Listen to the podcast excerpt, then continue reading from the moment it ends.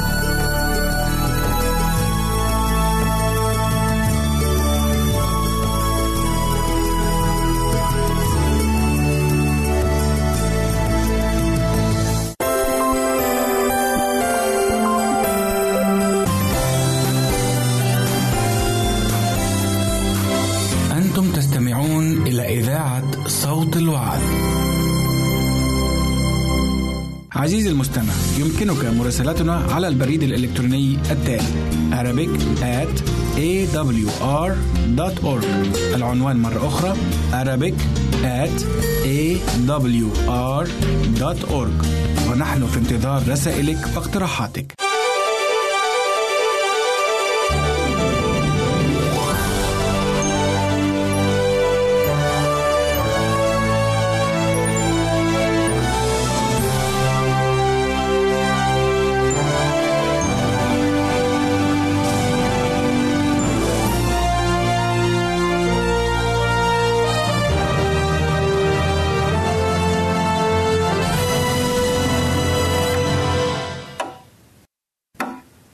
اليوم رسالتنا من إنجيل القديس لوقا الإصحاح الواحد والعشرين.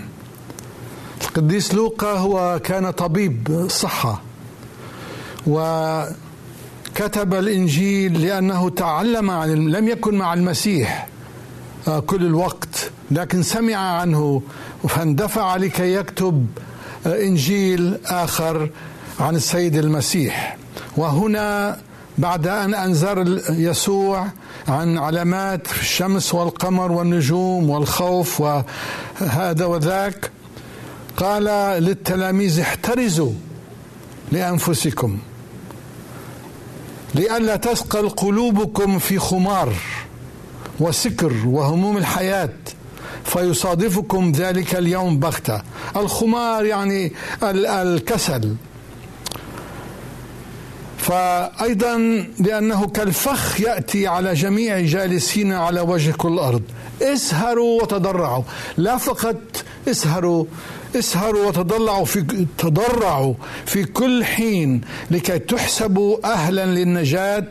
من جميع هذا المزمع أن يكون وتقفوا قدام ابن الإنسان.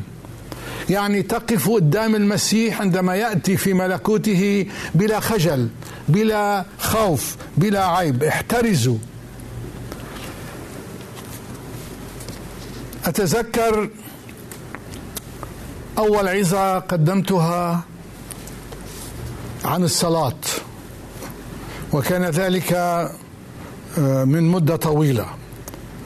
الصلاة دائما تنبغي ينبغي أن تكون الأولى.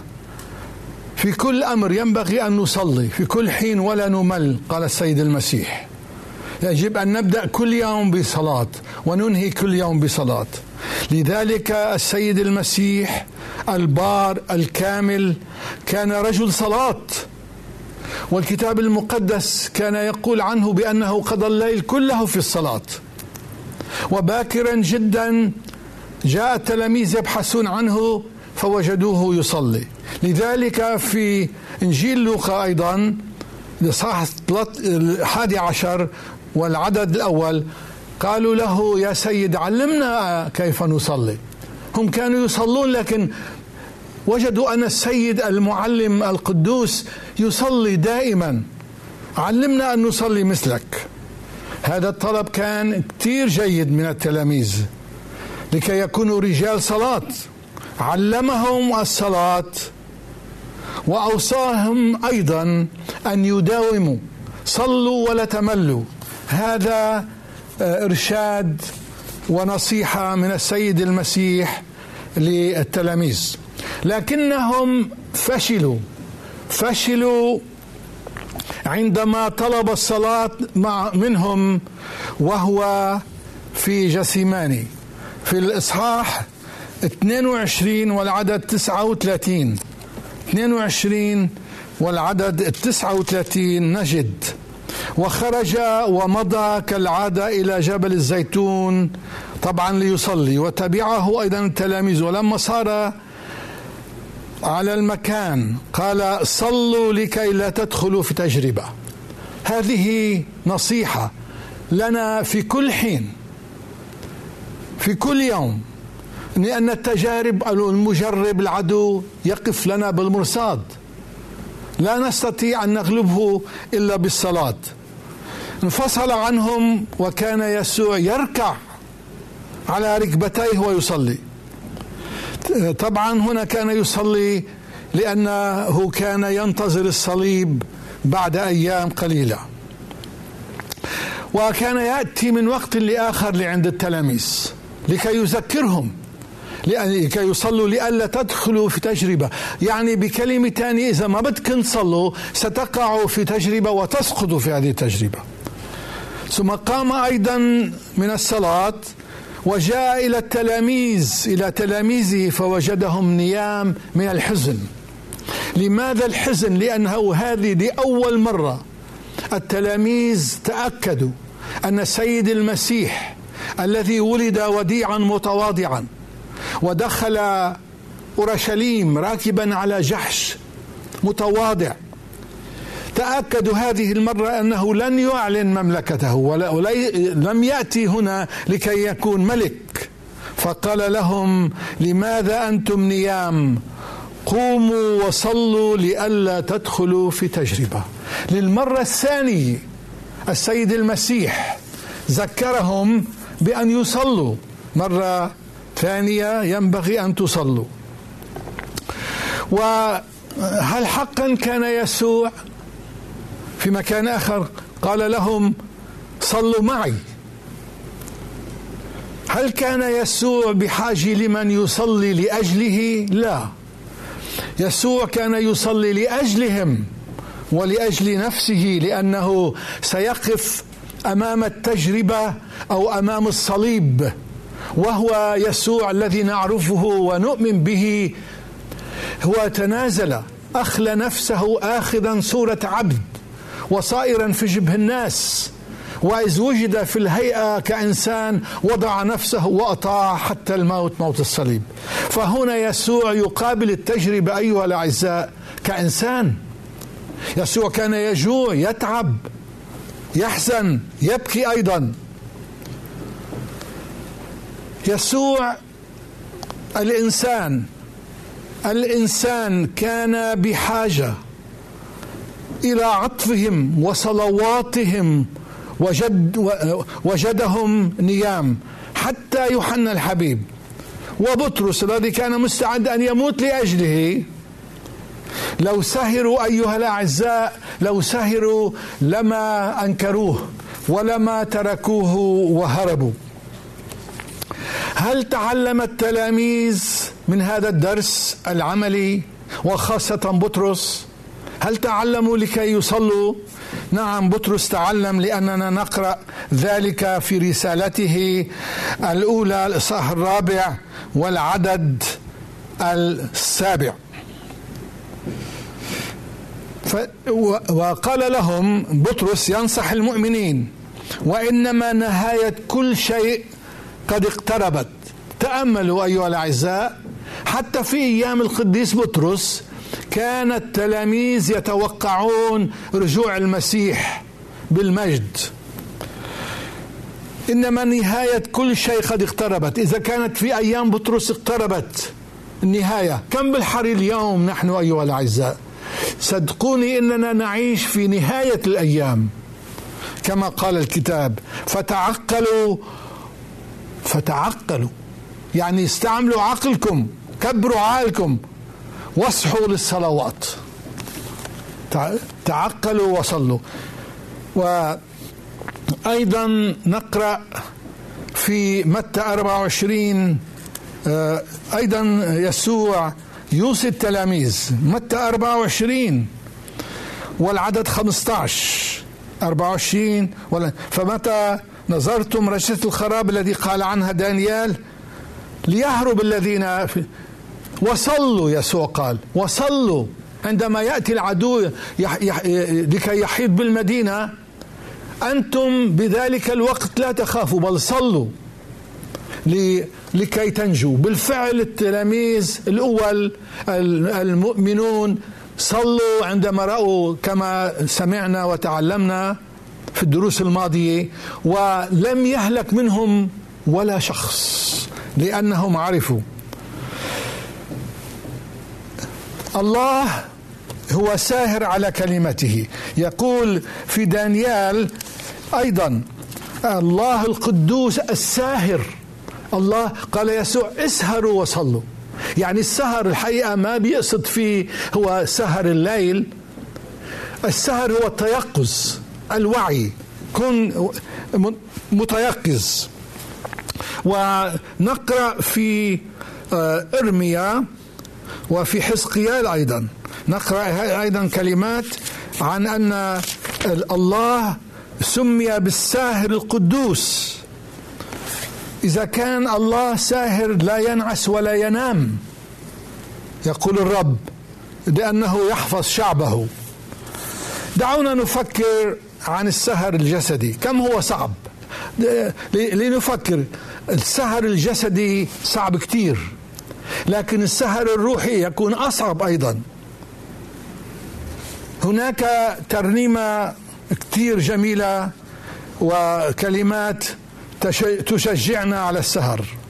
أنا بشبابي كنت أحرس الكلية التي كنت أدرس فيها.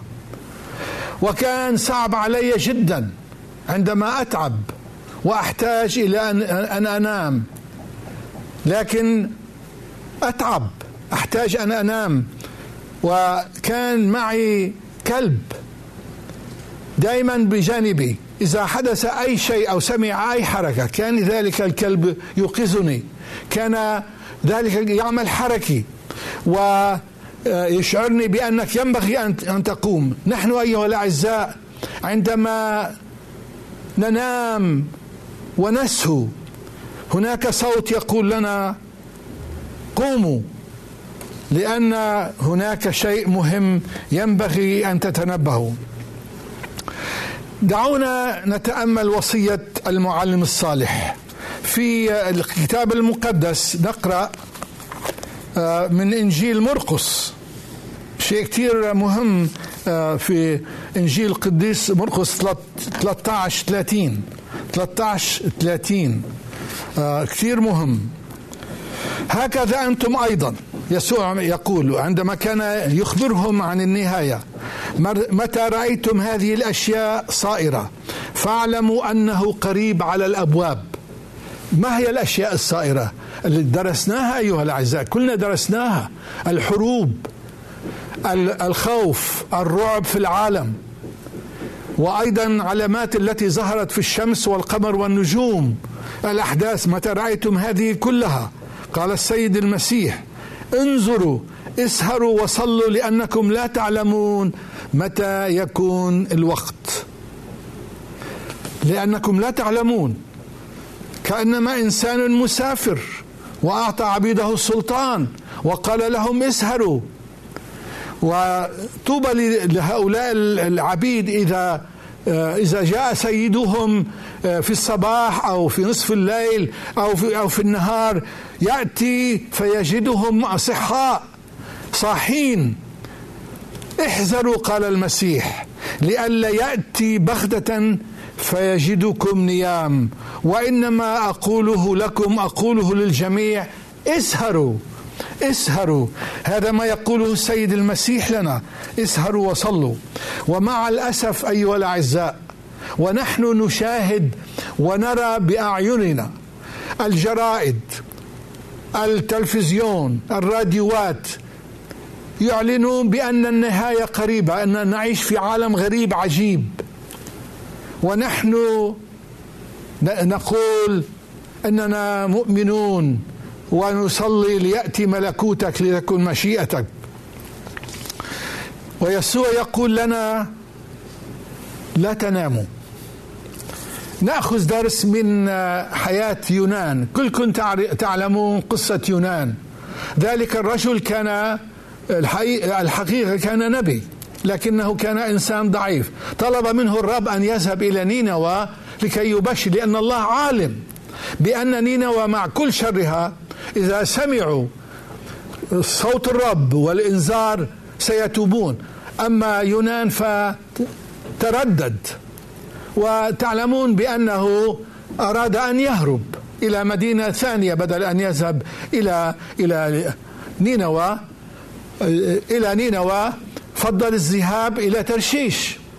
وفي البحر القصة تعلمونها جيدا. آه، في البحر بيظهر كأنه شوي هو ما متعود على البحر والسفر. فما حدث له نام. وعندما نام في أسفل السفينة حدث نوء عظيم. أنا أنا واثق بأن هذا النوء العظيم أو هذا الاضطراب العظيم في البحر كان بأمر إلهي لكي يعلم يونان الدرس. أن لا يهرب. درس لكل واحد منا. عندما يقول لنا الرب أن نعمل شيء يجب أن نطيع الرب لأنه لخيرنا لصالحنا ولصالح الآخرين. ذلك النوء العظيم الذي أتى أتى لكي ينبه يونان ولكي يعلن للبحارة الوثنيون بأن إله السماء الإله الحقيقي. ماذا حدث؟ هؤلاء البحارة وكل الموجودين في السفينة من الخوف بدأوا يصلون لآلهتهم. وأما يونان فكان نائم. فجاء إليه ربان السفينة وقال يا رجل ما ألا ترى ما يحدث؟ قم وصلي لإلهك. فقال له يونان بكل تواضع وبكل خوف أنا هارب من وجه إلهي. أنا السبب اطرحوني في البحر.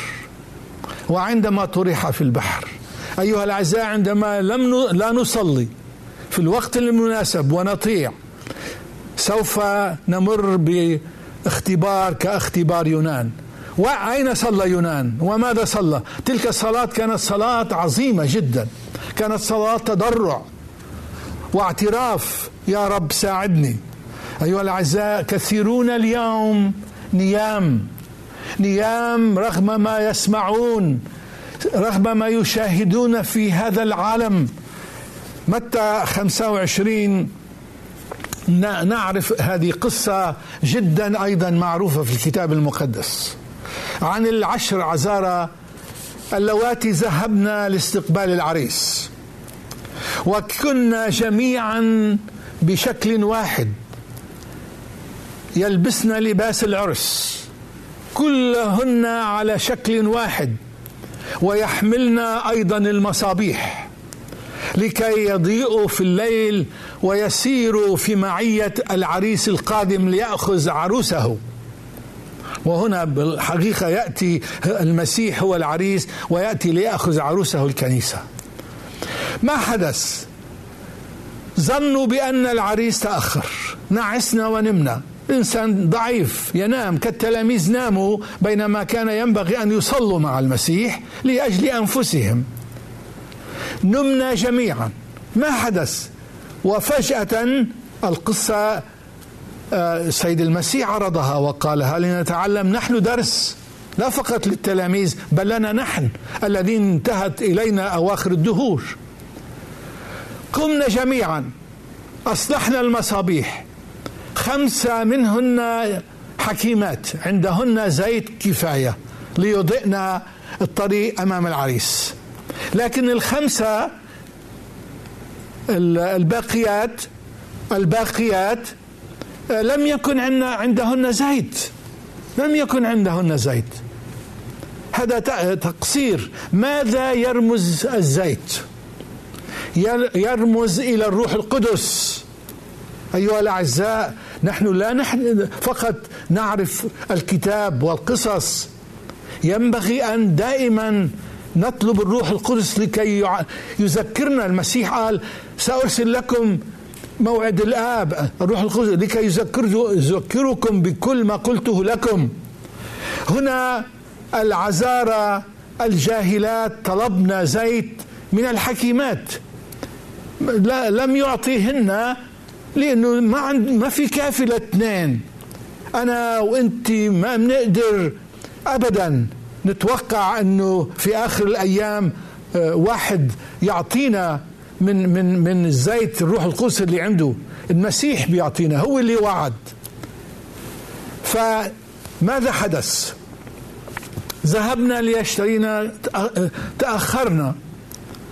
وعندما رجعنا وجدنا بأن العريس قد جاء وسمعنا الصوت يقول هو ذا العريس مقبل. اذهبنا للقائه.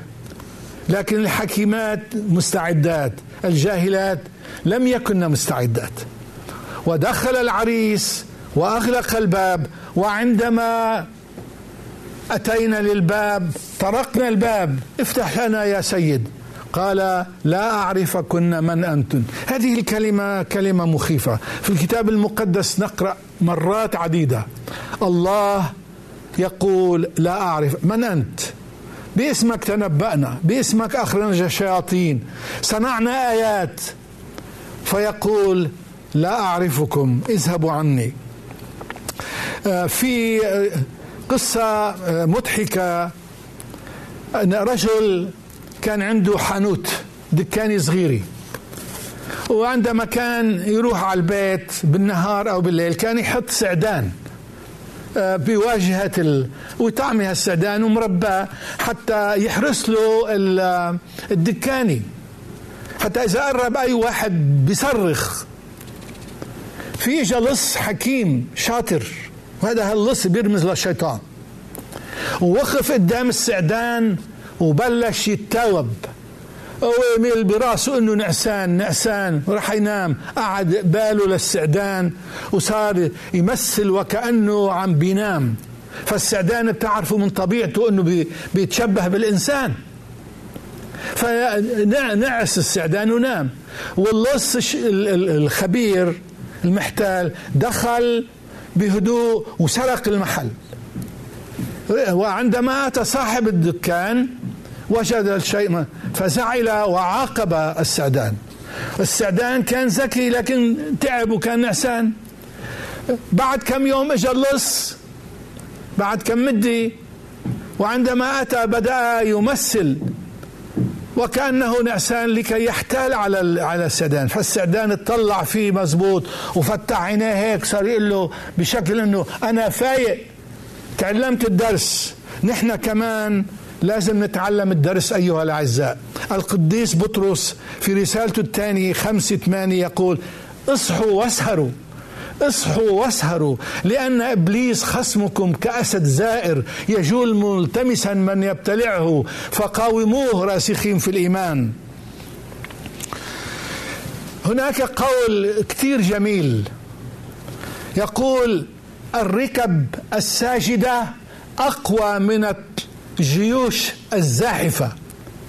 الركب الساجدة أقوى من الجيوش الزاحفة. نعم. الصلاة هي مفتاح بيد الإيمان. الصلاة هي فتح القلب كما لصديق الحميم عندما أطاع المؤمنون أيها الأعزاء وصية المسيح عندما قال لهم عندما قال لهم صلوا لكي لا يكون هربكم في شتاء ولا في سبت صلوا حتى لا تموتوا في ذلك الضيق العظيم الذي سيأتي على المدينة وعلى أورشليم.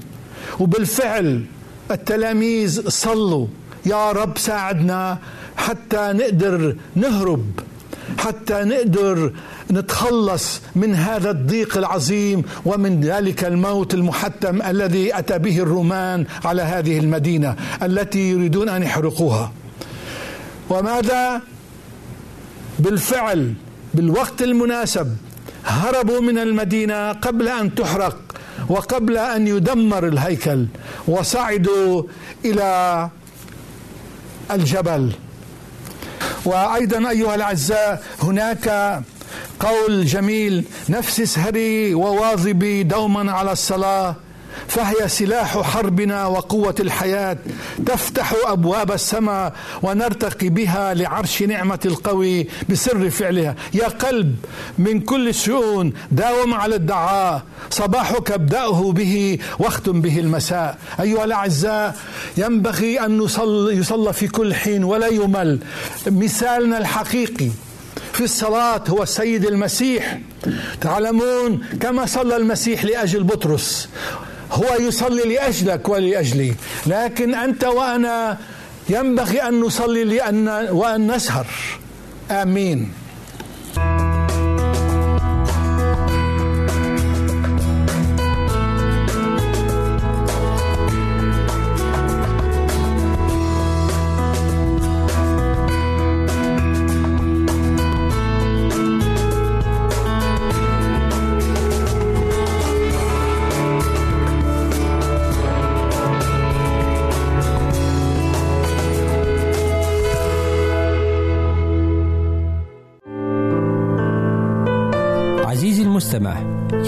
مراسلتنا على عنواننا الإلكتروني Arabic at awr.org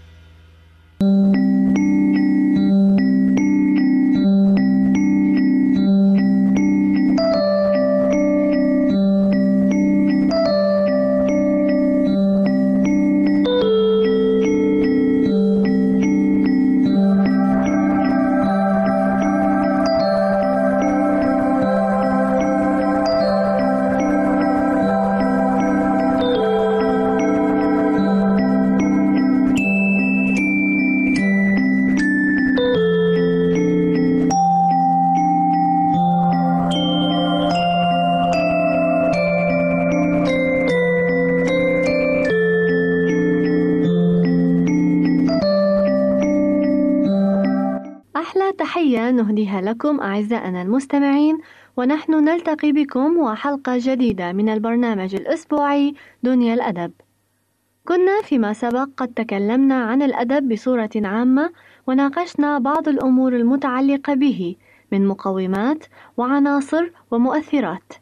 أما من الآن فصاعدا فسوف نتكلم عن عصور الأدب وأبرز شعراء كل عصر منها وبعض الأمثلة من نتاجاتهم الأدبية نتمنى لكم مع برنامج دنيا الأدب أوقاتا سعيدة.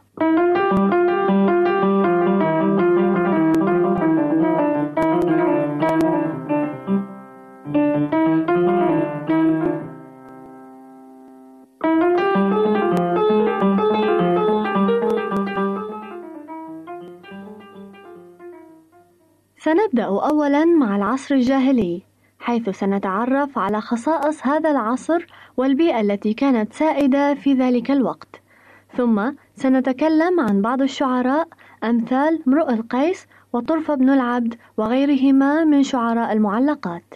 عسانا نحصل على الفائدة ونتعرف أكثر على الآداب التي انتشرت في تلك الفترة وكان لها أكبر الأثر في إثراء التراث العربي بالكثير من الفنون والثقافة. إن العصر الجاهلي هو العصر الذي سبق ظهور الإسلام، وسمي جاهليًا بسبب ما تفشى فيه من جهل وعبادة أوثان، وهو ينقسم إلى فترتين: جاهلية أولى ولا يعرف عنها إلا ما تفنن القصاصون في ذكره من أمور غدت أساطير، ولا يعول عليها في شيء لدى الدراسة العلمية مثل قصة الملك سيف بن ذي يزن أو ما وعاه العرب عنها من أخبار بنوا عليها أقوالا وأمثال. ومسرح هذه الفترة جنوبي الجزيرة العربية حيث كان للعرب حضارة عايشت حضارات الفرس واليونان والرومان وكانت لهم فيه ممالك ودول وزراعة وتجارة وصناعة. عرف القسم الجنوبي من جزيرة العرب حياة اقتصادية راقية، فازدهرت فيه الزراعة لوفرة أمطاره وخصوبة تربته، يدلنا على ذلك بناء سد مأرب المشهور، ونشطت فيه صناعة النسيج ودبغ الجلود وصنع الأسلحة، وكان موقعه الجغرافي الممتاز يتحكم بالتبادل التجاري بين بلاد العرب والشام وأفريقيا والهند. ومن أشهر مدنه نجران قاعدة الديانة المسيحية.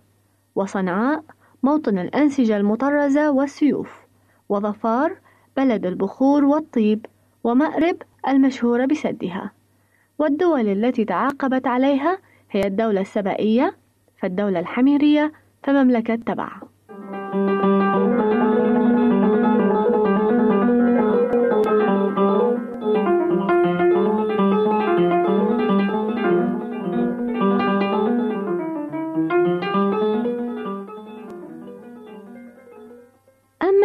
الجاهلية الثانية فتقع بين السنة 450 والسنة 610 ميلادية.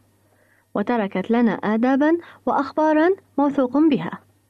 أما مسرحها فكان القسم الشمالي من شبه جزيرة العرب حيث كانت مكة أكبر محطة تجارية لوقوعها على طريق القوافل التي تصل بين اليمن وبلاد الشام. وكانت العاصمة الدينية لوجود الكعبة والأصنام فيها. ونشأت فيها طبقة من الأثرياء والذين كانوا يتخذون من الطائف مصيفا لهم بسبب اعتدال مناخها وكثرة بساتينها. ولكي نتعرف على الأدب في هذه الفترة لابد من التعرف على البيئة التي أثرت عليه وتركت فيه علامات بارزة. تختلف هذه البيئة ونقصد هنا البيئة الطبيعية باختلاف المناطق والأقطار. فالحجاز بلد فقير قلت مياهه وأجدبت أرضه واشتدت حرارته ومن أشهر مدنه مكة ويثرب والطائف. أما نجد فهو ألطف المناطق فيه واحات واسعة ومراع يجودها الغيث مناخه ألطف مناخات الجزيرة وطبيعته على قسط وافر من الجمال وقد تغنى الشعراء بهوائه ومناظره وأزهاره. ويعد نجد موطن الشعراء الجاهليين. أما طبيعة القسم الشمالي من شبه جزيرة العرب فطبيعة قارية الجو على العموم. يشتد حرها صيفا إلى درجة كبيرة ويشتد بردها شتاء حتى ينعقد به الثلج في أعالي الجبال كما في الطائف. وليس في هذا القسم أنهار جارية.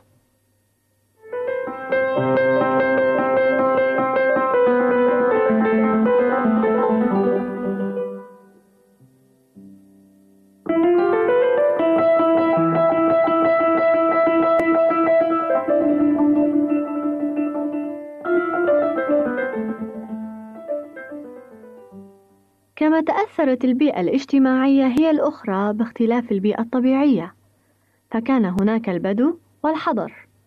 فالحضر هم الذين كانوا يعيشون حياة مستقرة ويشتغلون بالزراعة أو التجارة أو الصناعة كسكان بعض مدن الحجاز وإمارتي الحيرة والغساسنة.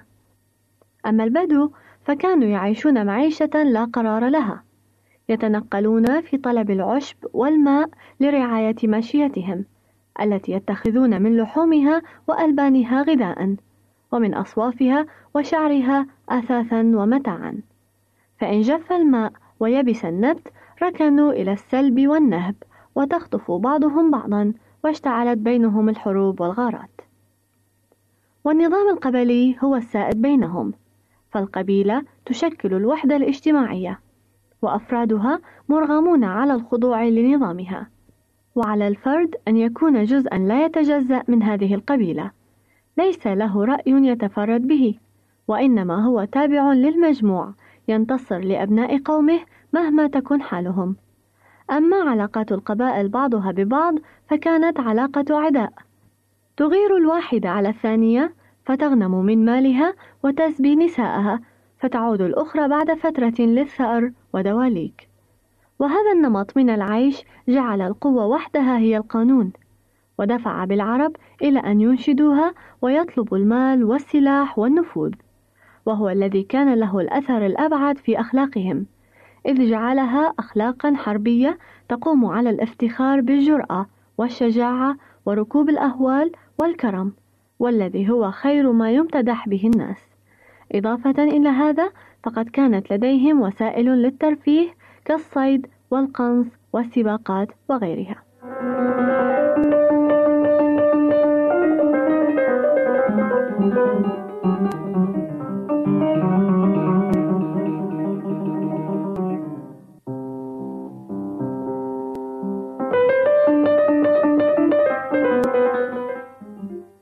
البيئة السياسية.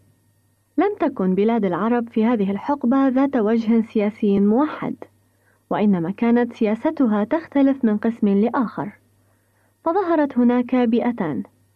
الأولى لها مسحة من النظام السياسي مثل إمارة الحيرة والتي حكمها المناذر اللخميون من قبل الفرس وإمارة الغساسنة والتي حكمها الغسانيون من قبل الروم.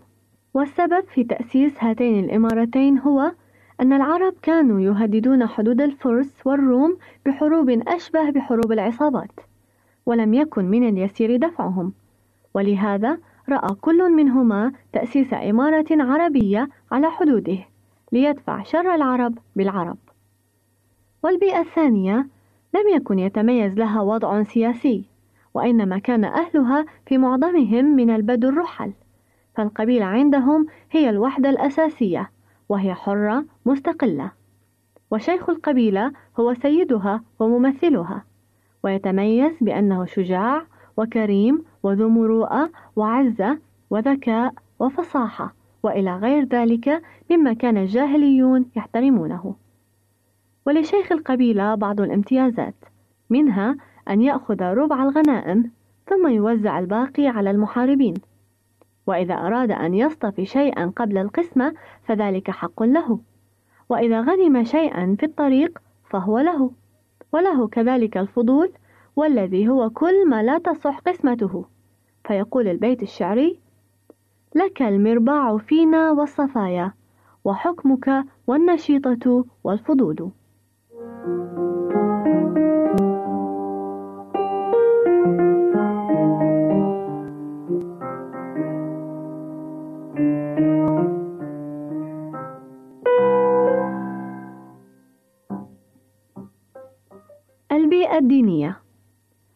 العرب في الجاهلية أديانا متعددة فكان بينهم نصارى ويهود وأحناف وصابئة ووثنيون.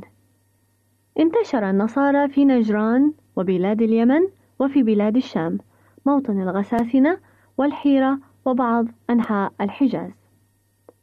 أما اليهود فكانوا في اليمن وفي واحات متعددة ومدن مثل خيبر ويثرب وتيماء ومن أبرز شعرائهم السموأل الذي قال في إحدى المناسبات هذه الأبيات الشعرية التي لا زالت متداولة إلى الآن.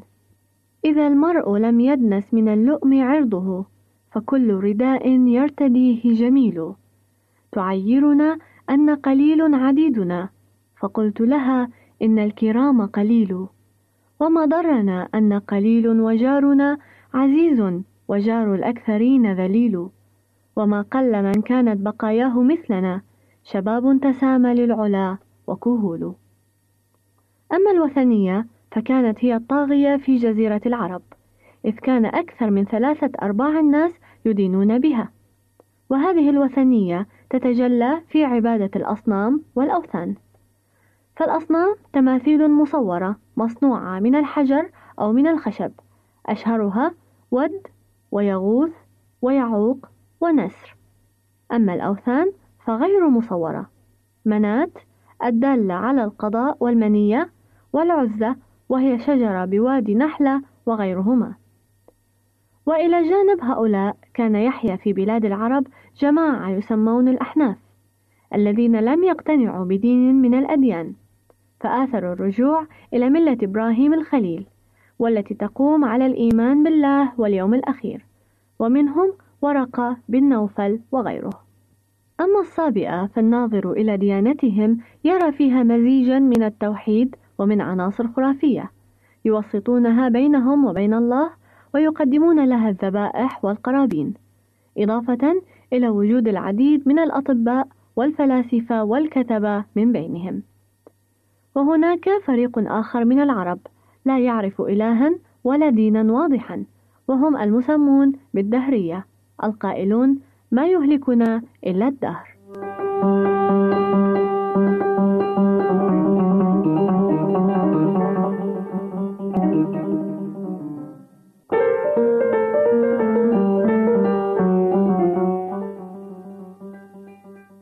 وأخيرا نصل إلى البيئة العقلية.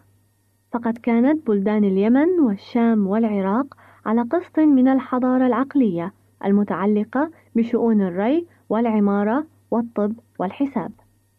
أما الكثرة الغالبة من عرب الجزيرة فكانوا أميين، ولكن لديهم إلمام بدائي بأوليات من الطب تقوم على الكي والعقاقير المتخذة من النباتات وبعض العلاجات الخرافية. وكانوا على معرفة بسيطة بالنجوم ومسالكها ومواقعها. وقد ظهر عندهم علم الأنساب، وذلك لأنهم كانوا يقدسون الروابط الدموية ويعتزون بصراحة النسب. كما ظهر علم الفراسة وهو الاستدلال بهيئة الشخص على أخلاقه وصفاته. وعلم القيافة وهو الاستدلال بآثار الأقدام على أصحابها. والكهانة أو العرافة وهي استطلاع الغيب بواسطة ضرب الحصى والضرب بالرمل. وإلى جانب هذه المعارف كان للعرب ولا سيما عرب الحيرة معرفة ببعض الصناعات وأهمها النسيج والدباغة وأدوات القتال وما شابه ذلك. قدمنا لكم أيها الأعزاء بعض المعلومات عن العصر والبيئة وأثرهما في الأدب. أتمنى أن تكون حلقة اليوم من برنامج دنيا الأدب قد أضافت لكم معلومات جديدة ومفيدة.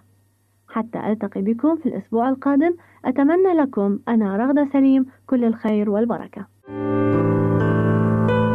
عزيزي المستمع يمكنك مراسلتنا على عنواننا الإلكتروني Arabic at awr.org يمكنك مشاهدة هذا البرنامج على قناة الوعد أو على ال website www.al-waad.tv www.al-waad.tv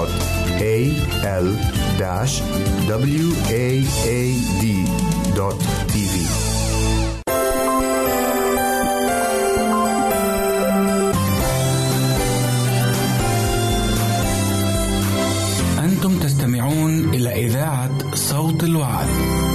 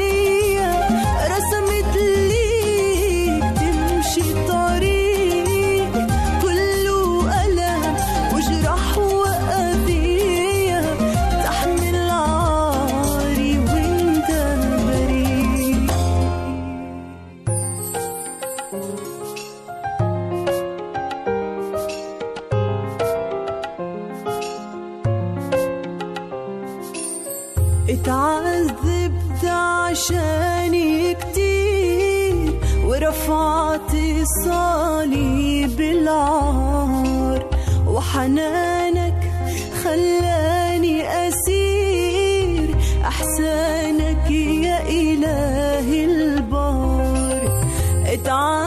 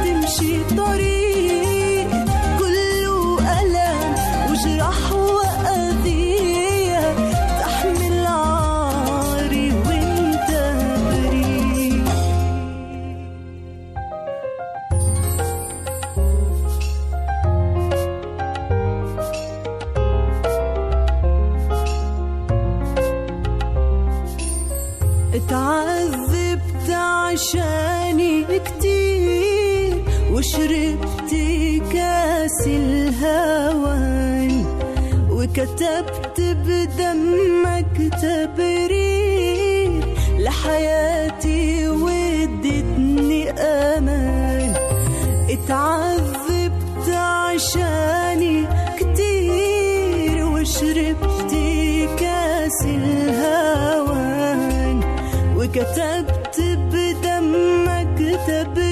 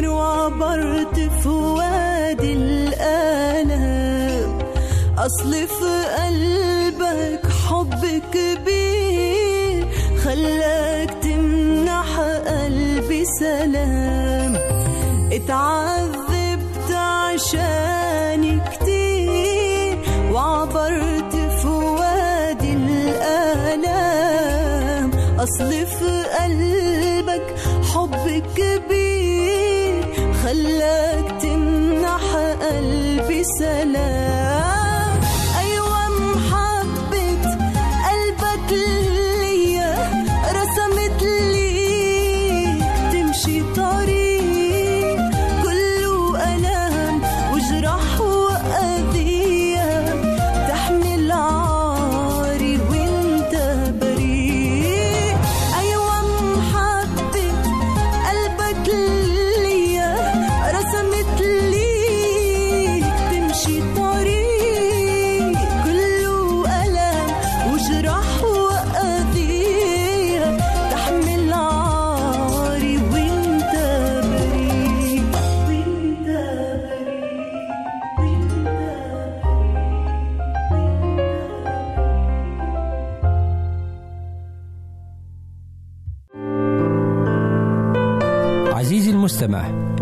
يمكنك مراسلتنا على عنواننا الإلكتروني Arabic at awr.org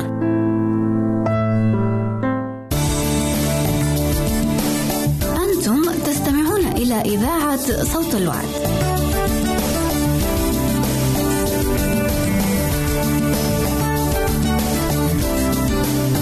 عزيزي المستمع يمكنك مراسلتنا على البريد الإلكتروني التالي Arabic at awr.org العنوان مرة أخرى Arabic at awr.org ونحن في انتظار رسائلك واقتراحاتك.